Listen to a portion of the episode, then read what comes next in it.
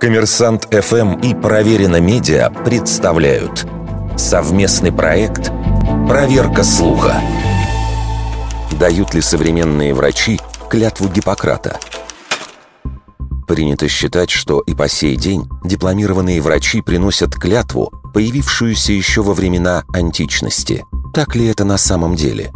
Известно, что неписанные кодексы поведения врачевателей существовали и до Гиппократа, но клятва, связанная с именем легендарного греческого целителя, была записана в третьем веке до нашей эры. В ней содержались основные морально-этические постулаты врача, приоритет интересов пациента и непричинение вреда его здоровью, уважение к коллегам, принцип милосердия, отрицание эвтаназии и соблюдение врачебной тайны – за два с лишним тысячелетия текст клятвы неоднократно менялся. В середине 20 века была сформулирована Женевская декларация Всемирной медицинской ассоциации.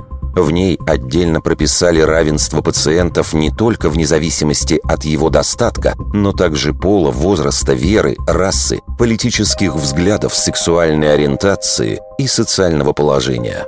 В СССР присяга врача Советского Союза появилась в 1971 году. В 1994 году она превратилась в клятву российского врача.